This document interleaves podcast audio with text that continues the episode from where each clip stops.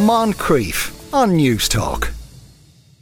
Anyone who works in the arts would agree that as many people as possible should be exposed to them, and Anna Newell, who is a theatre director, argues that this should include babies. She now specialises in putting on theatre shows for little humans aged 0 to 1. Anna, good afternoon to you. Good afternoon, Sean. Thanks so much for having me on. So, could you start by describing the show? This is a kind of 1970s inspired show. Yes, so I describe it as a 70s inspired happening for babies under 1 year old. And when I looked up the definition of a happening, basically it's that there is visuals and there is music, which we have. We have fantastic immersive video inside our performance tent created by a wonderful video artist called Conor McIver, who was recently nominated for Best Video Design at the Irish Times Award. And we have gorgeous live harmony singing composed by David Goodall.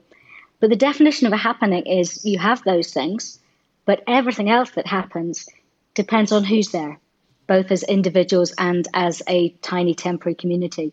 So every show is different, and we respond to the babies who are there. There's never more than 8 babies, and we encourage their parents to let them respond however they want to. So some babies want to have just a really blissed out experience lying in their parents' arms, and others are up and about and dancing. God, that's they're very advanced babies if they can dance. Well, lots of them can stand up if you can hold onto their hands, certainly when they get to close to 1. Right, yes, indeed. And why 1970s music? Do babies like that? No, I've made lots of shows for babies, and this was the next idea that I had. It's as simple as that. Oh, right. OK. So, I mean, but in your experience, does the form of the music matter that much? I mean, you know, the difference between something from the 1970s and The Wheels on the Bus Go Round and Round kind of thing. I mean, I think the big thing for me is that I think babies deserve beauty. I think they deserve beautiful music. They deserve beautiful video. And so lots of the shows that I do are sung because the voice is really connective. But we deliberately go for music that is specially composed for the show, that's really, really beautiful, and sometimes quite complex. And the babies are capable of absolutely responding to it. It doesn't need to be nursery rhymes. It doesn't need to be The Wheels on the Bus. Absolutely, they respond to that. There's such a range of what they can respond to because they are really clever. Yeah. And how close are you to the babies when you're performing? Pretty close. We are in a performance tent, which is 4.5 meters by 4.5 meters. And inside that, there are 4 performers sitting in a circle. And in between us are 8 babies and 8 parents or caregivers. And again, it depends what the babies are looking for. Some of them want us to be at a bit of a distance, and sometimes we have babies ourselves in our arms or right up close to us. And it's very much about us following their lead rather than expecting them to follow our lead. Okay, so how does that work, that you follow their lead? One of the strategies that we use is something called intensive interaction. And whilst there's a whole kind of academic neuroscience thing written about that, it's actually what often people instinctively do with their babies, where we just simply copy their movements. We copy what they're doing with their faces. We copy what they're doing with their hands. And you can sometimes even see them go, "Oh, you're following me. That's really interesting." Because all the time we expect babies to come into our world. We ask them to clap their hands. We ask them to say things.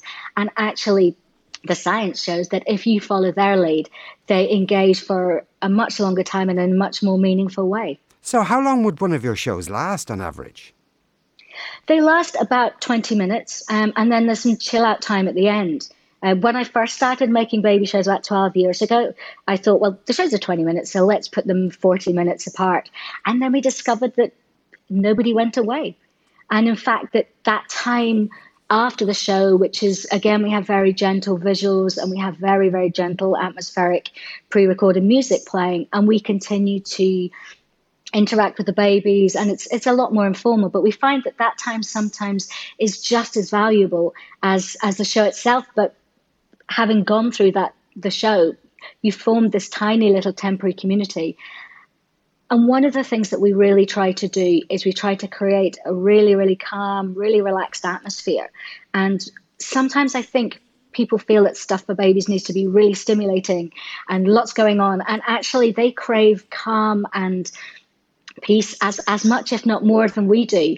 And one of the things that we hope we create is a little oasis of calm, both for the baby and for the caregiver. And so sometimes that informal chill out time at the end lasts for as long as the show itself. Yeah. And now the shows at the moment are from 0 to 12 months. Yeah. Shows that you've done for older children, would they be distinctly different to this?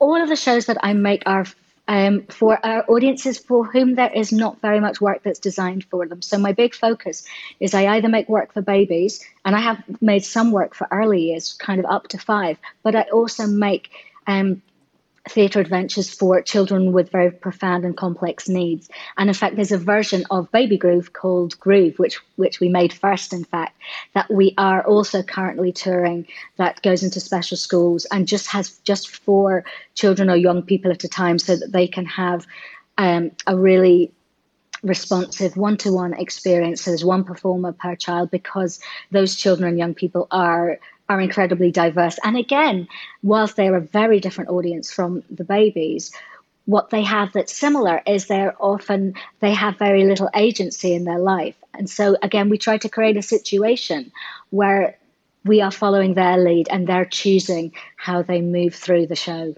Mm. Yeah, because perhaps another thing they have in common is that we tend to look at the face of the person in front of them, and that's doing a lot of the communicating in way babies often mimic what they see, you know, in their parents' faces, that kind of thing. Yeah, and all of my work has human connection right at its very heart. And the science of human connection is utterly fascinating. There's an amazing neuroscientist called Dr. Suzanne Zeedyk, who specialises in letting the world know about how babies come into the world connected and how we have a biological imperative to connect. And it's extraordinary how early that begins. Just yesterday, she tweeted about a 2001 study that shows that there are lasting impacts in a child's empathy and social relatedness and cognition on the basis of experiences that they were having with other people at 4 months old, which is massively profound. So you're going to be touring the show all over Ireland over the next year or two, is that the case? Yeah, I have this fabulous network of venues called the Network of Extraordinary for Extraordinary Audiences. That is 8 venues all over the country. So we're touring for about 7 weeks. We've been up to Letterkenny. We're over in Newbridge at Riverbank Art Center next week. We're going to Sligo. We're going to Limerick. So we'll tour this show and its partner version Groove for 7 weeks, and then we have another baby show touring in the autumn for 14 weeks. So I would tour maybe 2, 3, or 4 different shows every year and make 1 or 2 new shows. Well, people can keep a lookout for that. Anna Newell, thank you very much. Thank you so much for having me on. Moncrief, weekdays at 2 p.m. on News Talk.